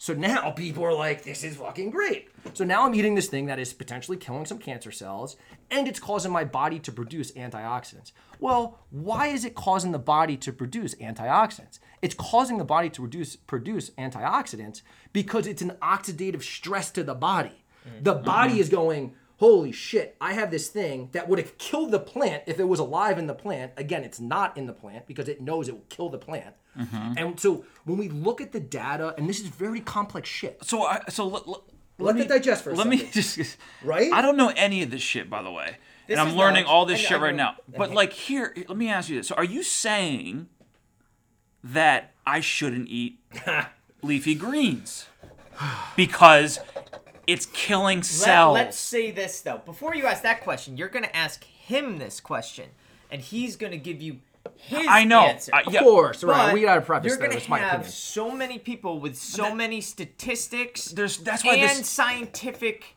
data. Uh, yeah, with, with scientific data to back up and, and and and a solid background in history within the field to support their opinions as well. think you'd be 'Cause shocked. It's technically all scientific facts. I think So- you would be shocked at the lack of scientific data that exist when you look at individual vegetables with outcomes, right? A lot of times we group, you hear the blue zones a lot, right? Vegans talk about the blue zones, right? And so the blue zones are these areas around the world that have very high intakes of vegetables and fruits, right? And so a lot of vegans will say, well, look, these people, blue zones people live to over 100, right? They have the highest majority of people. What they also look at is these people live in hilly conditions. They walk a lot. They have access to healthcare. They don't drink. They don't smoke, and all these other confounding variables. So, say you're eating dog shit every day, and all of a sudden you switch to eating fruits and vegetables. I'd be willing to bet that your body is probably going to do better when you consume more fruits and vegetables because you're not eating shit. You're not eating shit. So, So listen. to your point, Kevin, I just I would I, I I think that information, the burden of proof of people saying fruits and vegetables are overwhelmingly good for us, prove it to me. Show me those studies. So you're you're basically saying, show me if someone's if someone comes to you and says, Cory, you don't have any vegetables. Mm-hmm. Okay, you don't have any fruits. How are you surviving? No, it's Okay, crazy. but here I want to play. I want to play devil's advocate. Please. because I texted this to you this morning, last night, and by no means did I do, do this on purpose. I was just hanging out at home, and I put on a Netflix. We're gonna finish this up in like ten minutes. That's okay. Um, a Netflix film called What the Heck. I need, called I, I need a little more time. What the Health. Okay. Oh, I love that one. Okay, and I'm going to quote this. This film examines the link between diet and disease and the billions of dollars at stake in the healthcare, pharmaceutical, and food industries. Mm-hmm. Okay, the entire um, 90 minutes, and listen, I only watched about an hour of it, mm-hmm. okay, was basically doctors, mm-hmm. licensed doctors, saying that if you eat meat, any type of meat, Mm-hmm. okay, you have a higher risk of cancer, mm-hmm. you have a higher risk of diabetes, mm-hmm. you have a higher risk of heart failure, Okay. okay? Um, these folks are also saying that when you're eating meat, like, do you know what's going in the meat on these quote unquote meat farms down in North Carolina? Sure. you know the the the the, the pharmaceutical pills that are being ingested by these animals Okay. okay that this meat is detrimental to your health because of all this crap that's going on initially Okay. how would you respond to that Can I respond first? Yes, I please. think I have a good one, and this is one of like the things that I do have knowledge on uh, within the, the the ketogenic diet and the world uh, uh, of ketosis. It has been proven, scientifically proven, that a proper regulated ketogenic diet can actually help fight and battle cancer because cancer survives strictly Glucose off of glucose. So if you remove glucose from your bodies, you rem- uh, glucose from your body, you reme- or you are directly removing the fuel source for cancer to grow and or survive. So there have been a lot of studies and very good studies. Um, and again, I'm not an advocate uh, of the carnivore diet, or I'm not against it either. I'm a very You're very neutral. middle ground. Yeah, I'm very yeah. neutral when it comes to Respect this that. And but I will say that there has been scientific background that does show in certain cases diabetes it's shown to help because it, it regulates insulin um it, Meat- meat-based. meat-based meat-based diets uh, uh ketogenic diets uh, are, are very proper when used properly Yep. for people with, with diabetic sy- symptoms they're also very very prominent in the world of fighting cancer so but also to your defense, you don't always I- know what's going on i'm not into. I, I, i'm playing devil's advocate okay i'm going off a film that listen the, the propaganda is basically they want us to, to eat plants and rice and they want us to have wheat. this conversation. and they want us to have this conversation. Now, what I saw last night was that got me just fucking crazy was uh, these farms down in North Carolina. the pig farms, The pig farms. the pig farms, mm-hmm. yeah. That literally these pigs and the feces, and they're laying in their feces, and the or they feces spray are the piss. they're spraying it all over the place. Yep. Okay, and these pigs are are dying, and they're keeping them in these like these bins, and then chopping them up, and then putting them on shelves for So let me, people to uh, eat. let me let me for let me- people to eat. I can't I can't sit back anymore. For people to so, eat. So there's a lot of components to this. I'm gonna keep this part quick because I have to finish another part of the carnivore thing. I, I only brought up one aspect of it. I'll make it quick. In terms of this, right? Uh, there's a lot of rebuttals out there regarding this film.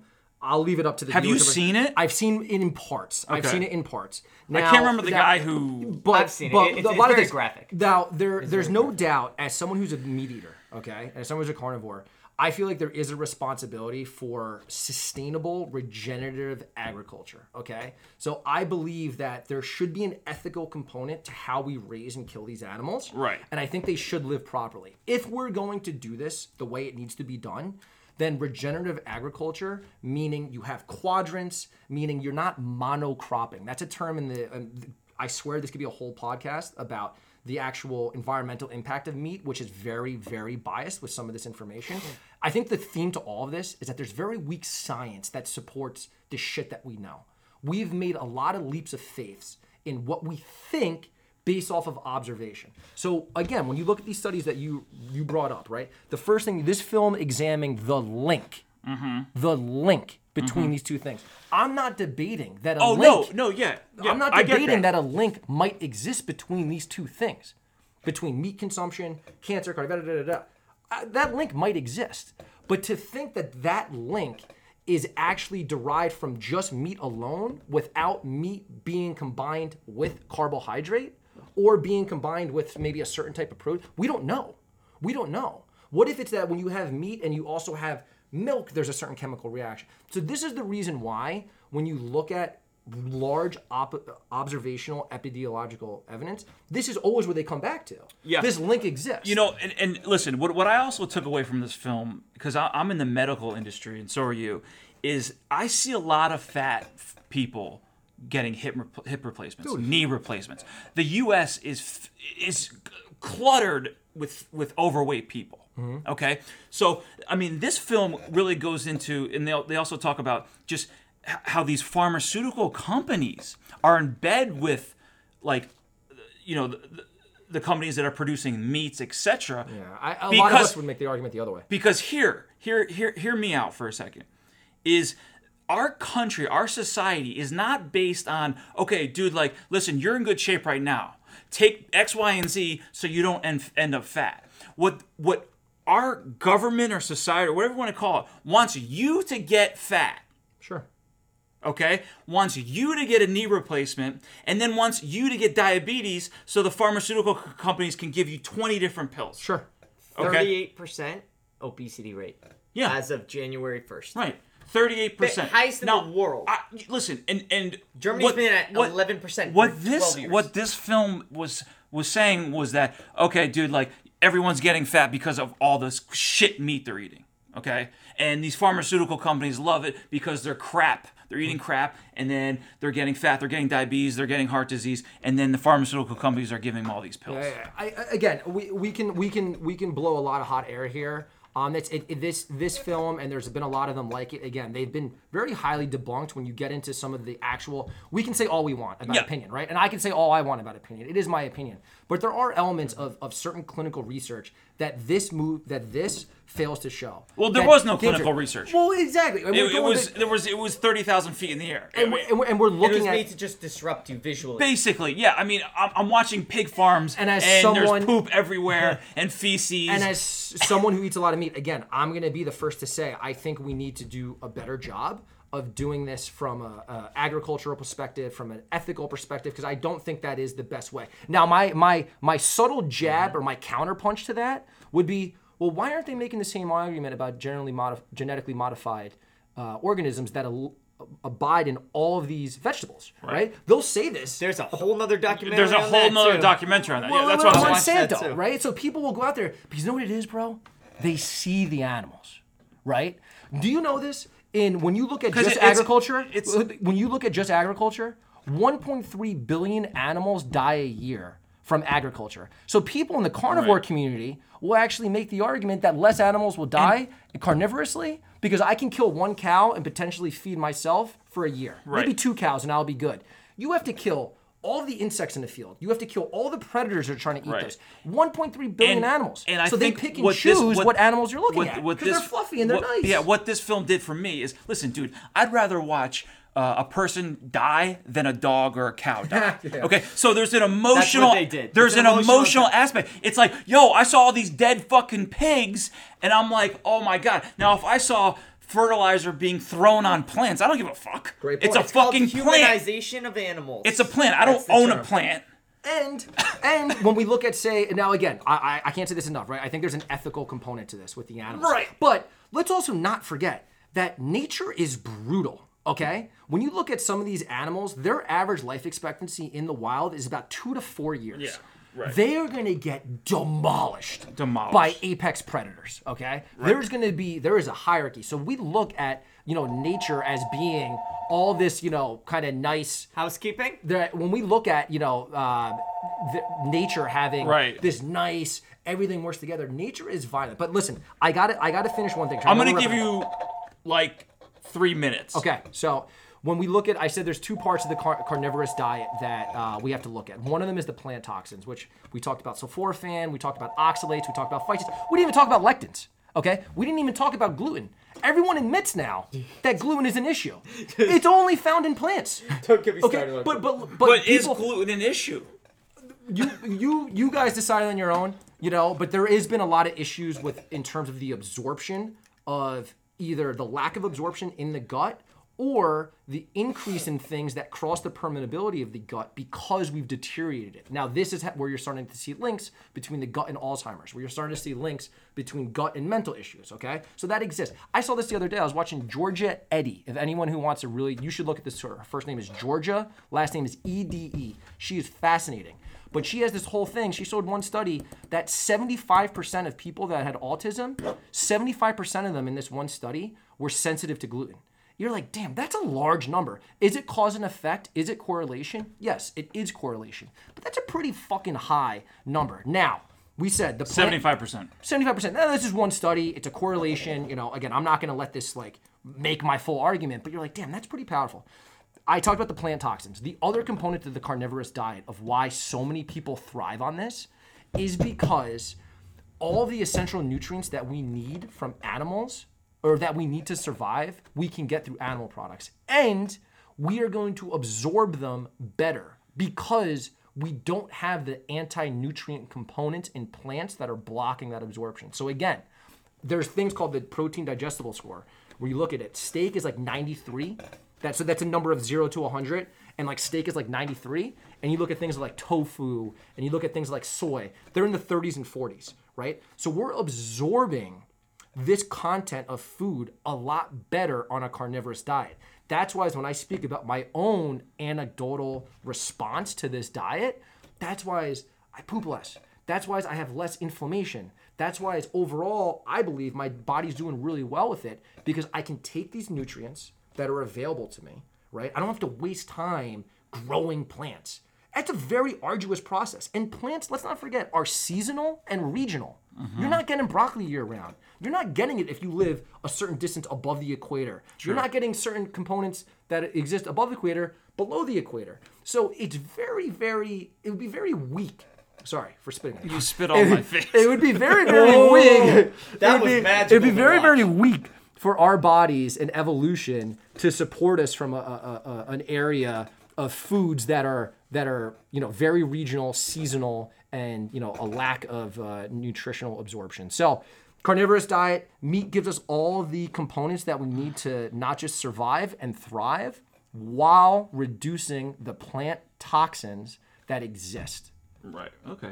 Now, um, well, I want you to just talk about one last thing. I just want you. can as I much know, as you I know, want, I know. As We much talk about want, this for like twenty five because there- there's- there's a lot of things we did not But listen, into. what I want you to talk about, what I, and I, what I want you to end with, is how the, the the carnivore diet has helped you, maybe with your panic attacks or your anxiety, and maybe some mental clarity. Can you just talk on that Absolutely. for a, for a minute? I certainly can. I would say a minute because I have a wife and no, a no, no. son, So- and they're gonna stab one me when I get home. One of the components that I think we look at of why so many people have nutri- uh, mental issues that are on the rise is that I believe it's it's twofold.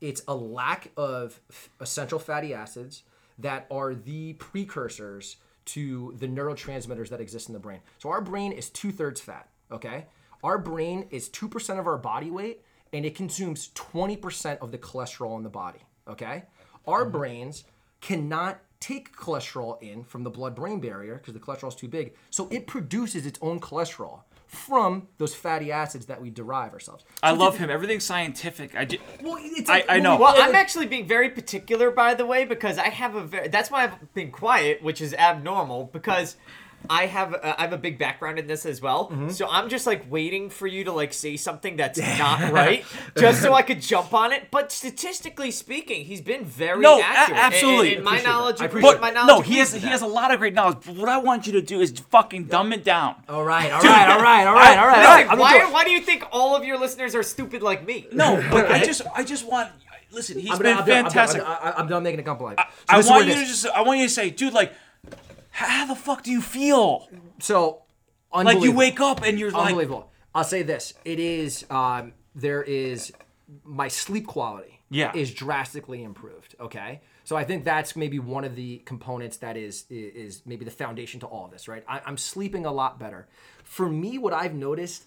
I would say, and we had this conversation before about like CBD products and things like this. What I would say for me is that any type of anticipatory anxious Im- effect that I might get that are naturally occurring, whether it's given a presentation, whether it's meeting new people, my response is that it's like buffered. you know, because of the carnivore diet. I believe so. Okay, I believe so. But my own personal anecdotal that I've seen Mm-hmm. is that that response is just it's a little bit quieter. You know, it exists, but it's nothing that I my body can't handle. And then the other side of that is that I feel like my mental focus and my mental clarity is the best that it's ever been. And I, like to think I'm, you know, I'm pretty on point with things like things that I give a shit about. I'm like really into. And so like I, I just noticed that my, my focus is a lot better. And where I thrive the most, and I love it, is when we're in the OR and I see these fucking schleps eating, you know, sandwiches and pizza, my competitors, and I just had either I'm fasted or I just had some beef or whatever. I'm gonna fucking eat their kids. You're gonna eat their fucking children. I'm gonna eat their kids because I am so mentally prepared and ready to go. What I- what I want to also that's just been standing out to me. I've been fasting a lot lately, and fasting. I've done a few 24 hour fasts. Are, are you talking mainly uh, 16 hours off, eight hours on? Yeah, or- so okay. 16 to 18, intermittent and then fasting. and then like interim. yeah, Yeah. Yeah. and then you know uh, every Monday I try to do a 24 hour fast, Love it. and dude, by hour 23 or 24, people on the outside would be like, dude, you're probably fucking exhausted, dude. dude. I'm fucking on point. Driving. I am on. I am focused. Do you I'm- know they say that the body's metabolism when it is fasted is similar, if not identical, to ketosis? Yeah. This is not like again. This is not my opinion. This is what This is people have shown. facts. I, it's, I'm not gonna say it's a whole hard fact either, but I'm not just making this up from Right. my own experience. There are people in these fields that show, and they can show it in animals and they can show it in humans that when you fast, the body's metabolism is extremely similar to ketosis. When you look at fasting, for instance, people they have a 3,000% increase in human growth hormone after about 30 hours. It's Yeah. like what? How That's the fuck does that happen? Because the body has a whole bit of counter-regulatory hormones that we never secrete. We never secrete because we've been told to eat, Eat. foods that make us hungry, that don't satisfy us, that are nutritionally incomplete, and I'm talking about grains and plants all the time, to eat every four or five hours. We never have that ability. So people are constantly starving, they're constantly fucking eating, and then they go through these cycles and ups and downs where I believe homeostasis is this straight line, Straight line. instead of these peaks and valleys. Efficient. Efficiency. I want you to say a couple words to finish this thing. D- About what? Everything, dude. About what? I'm a pretty good standard. I've been very quiet actually. It's well, you I try know, to gain kinda knowledge. weird. It's a Well, well, we had a conversation. I know it is. Yeah, yeah. It's a lot of information. No, well, it's a lot of information. Some of which I already had, some of which I didn't. But it's knowledge to be, to be had, and I'm coming from a very, um, I, I want to say middle ground. I'm, I'm coming from a middle ground right now Sounds because I, I have tried and used, and uh, one thing, uh, one thing is you're passionate. Passion's very gonna, You're very passionate. passionate, and well, passion's going to lead you to success in what you're doing. Because that passion will also your your passion for your diet will probably also carry forward to your passion for your job, your life, your career. We talk about that all the time. All as the well. time, yeah. So I, I will always be in support of somebody that's passionate of a diet or, or, or any kind of fitness or health and wellness regimen that will do nothing but benefit their life. Because technically, that will. As long as you do it right, it'll benefit your life. But I will also say that there's a lot to be said on the, the counterparts as well. There's arguments on both sides, both proven by statistics and facts. The problem is, is that there's not a lot of um, studies that incorporate standards uh, as well Mm-hmm. is the issue. And even for for you guys, you guys have started to, and you have some back there. There's also When you not say a lot you guys, you mean the carnivore. uh, ketogenic. I use Yeah, ketogenic right, in general. right, right. Carnivore is very specific, but ketogenic. And the other thing that I'm concerned with is long term. Sure. Because there's there's been no long term studies because this uh, not that it hasn't existed long term because like you said if you go up north you go up Arctic you're going to see a lot of things like this to begin with but there's been no studies Sure. there's been no long term studies to say the benefit or detriment of it Sure. so It's a very just, fair point. just be very mindful of that as well. Definitely. But the standard American diet's very youthful too. So up until the 70s, there there wasn't really any kind of standardization with any kind of diet. So everything that we're doing right now, at most, is uh, was implemented in our grandparents' age. That's it. And there's been very few long-term studies of individual Right. t- types of dietary means. And I, and I, dude, I think those are all great points. And I, I think one of the things you look Get closer and to the mic. And it's something that I'm, I'm trying. As much as I talk about clinical data and this and that, I'm starting to realize, and I think people in the carnivorous community are starting to realize this. We're kind of giving a big middle finger to everyone and saying, okay, hold on, not doing this out of spite, but maybe our whole system Is flawed. Possibly. Okay. I believe- I know, I 100% And so now it's like when we talk about trying to derive these studies, and I'm not saying you specifically, because this is something, you know, it would all be great if we had this perfect study. Unless you're taking identical twins with the same DNA Mm-hmm. and putting them in a metabolic ward where you're controlling every single aspect of that, I'm kind of tired of trying to find and conform to a system, and this is the rage against the machine in me. I'm Yeah. kind of tired of trying to conform to a system that is grossly flawed. Right. No, absolutely. And so, am I cherry Yes. picking when I use studies? That I, I don't want to throw the baby out with the bathwater. I think we kind of got to find this middle ground. But I'm gonna hang my hat on if I'm feeling better, if my sexual energy is better, if I'm losing weight, Definitely. if I'm if my mental focus is better, and maybe my cholesterol goes up 20 points. You know Yeah. what? Overall, that's a net win. yeah. I'm That's healthier. where I wanted to go with that. What I was gonna say too to any listener and any person, if you find something or a structure that is that has vastly benefited your life, because the vast majority of people are very unhealthy to begin with, right? Yes. So no matter what they're gonna do, as long as it creates structure in their lives and the ability to stick with a program, Yeah. then it's benefiting their life. Are some better than others? Most likely. Are some going to benefit others more? Um, absolutely. Yeah. But if you can find something that is going to benefit your health and you're able to stick to it for a longer period of time instead of these four week trial periods, then it's going to benefit you. I don't care if it has plants in it. I don't care if it doesn't have Yep. plants Right. in it. I, I, like at the end of the day, if you can do something to make yourself generally healthy throughout your diet, diet based on knowledge, then then you're doing yourself a favor. And there's also a t- the, the other problem too is, and you touch on this a lot because you speak uh, a lot about scientific fact, research, and data. The other fact about data is there's so much data and so many statistics and um, information that conflicts each other right Sure. now because so many people are so dense in the community trying to throw idealisms at you Yep. that you're going to find whatever data you want and stick with it because Exactly. people get attracted to what, methodologies. I- what I what I and I, I appreciate. I'm, I'm gonna finish this up. Okay. I, I think one of the things I look at, like when when you look at that in terms of the data, is I don't give a shit if there's a study that's funded from the grain industry. I don't give a shit if there's a people talk about the research bias. I go listen, Yes. throw that shit out. I'm gonna take that. I'm not gonna read the headline of the study. I'm gonna look at the methodology of the study. Was it randomly controlled? Did they do a good job? Was it food questionnaires or were they providing food to them? If we break it down to look at the integrity of the studies, then hey, if Right. there's one on the other side, I'm gonna do it. This is my final point, okay? And I, I promise I'll wrap it up. And, and to, to echo what you said, Kevin, I think it was very well said. I do I think everyone should avoid plants. Yes. For the record, I said no. Uh, That's not the case. I don't think everyone should avoid plants. If people, you know, they might do well with them and, and, and that's fine. What I do think we should start doing is not giving plants a free ride anymore. That's what I really Yes. want out I of all love this. how Okay, I love how I don't, I, I love don't, I love the plant talk. I, I love don't. it. Well, it's dude. It's I kind know. of Well, you don't But- think but about it that wanna- way. Well, you're Why never did we going to just give argue a- that a salad's better than All right, why listen. a salad's better than Why did we just say? I'm gonna end this right now. Cory's gonna be back on, and we're gonna bring right, a I'm gonna be fucking on. vegan on, and this could be a we gotta get like a passionate vegan, Okay, like but- a super vegan but, that does um, nothing but yoga. I want to I want to appreciate I want to thank Cory for coming on. Listen guys, there's there's a couple reasons why I had Cory on. First off, as you guys can see, he's fucking extremely knowledgeable about diets, nutrition, okay? I wanted him to speak about what he is doing to help himself, which is the carnivore diet. Now, by no means am I telling anyone that they have to do the carnivore diet. Me neither. Okay, and Cory's not doing that either. What Cory is saying is, dude, like, listen, this the diet thing is very subjective. Okay, I'm gonna do what's best for me. Okay, me personally, Owen, I am not a statistical guy. I am not a data guy.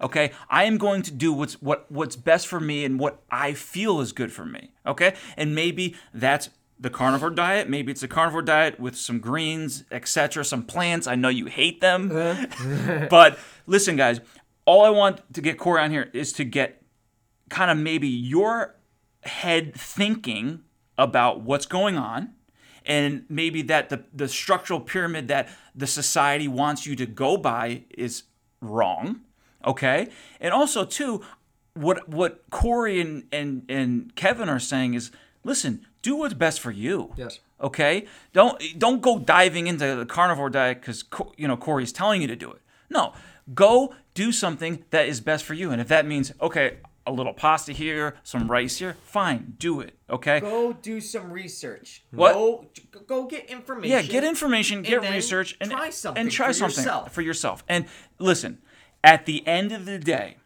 okay, we what I want you guys to understand, and I'm understanding this myself, is that your gut is connected to your head. Hell yeah. Okay, so what you put in your stomach is going straight to your brain.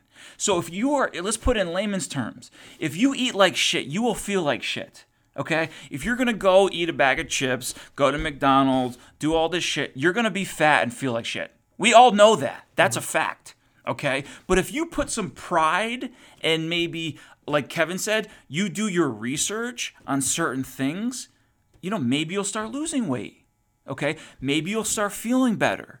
Okay? Just like anything else in life, okay? And and you know if it's working out like you're going to do your research on how to get bigger muscles or how to run a faster mile okay? Or how to do a sprint triathlon.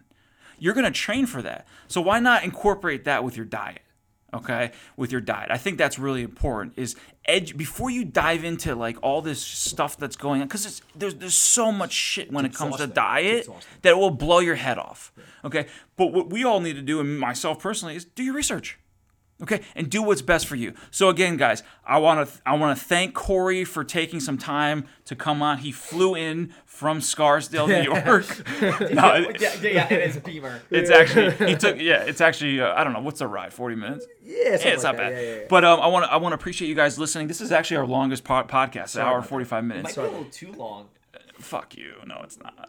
P- Well, no, the average podcast should be about 60 minutes. That's No, the average it's- person's it's not That's that why they bad. listen to podcasts. No. We'll, we'll speed up the the, the, No, the, t- pace of that. We'll do like a But- 1.7. Yeah, terms but the- listen, I think with this podcast, if you're if you listen to podcasts and episodes, you're gonna break them up. Like, okay, I got a 20 minute ride. Let me listen. Like Joe Rogan has like five hour podcasts. right, right. Not that I'm Joe Rogan or anything. There's but a lot of listen- information when it comes. Yeah, but guys, again, appreciate you guys. This is episode 28. You guys can find us on Apple, Google, Spotify, Breaker, Overcast, Stitcher.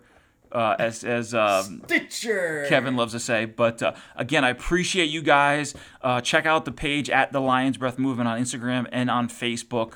Uh, we've got a lot of uh, guests coming on in the month of January, and we're gonna have Cory on with a vegan. Uh, who is a plant-based person and, and just that. see that battle but uh, i appreciate it guys um, enjoy the weekend it's saturday we'll talk to you guys soon bye-bye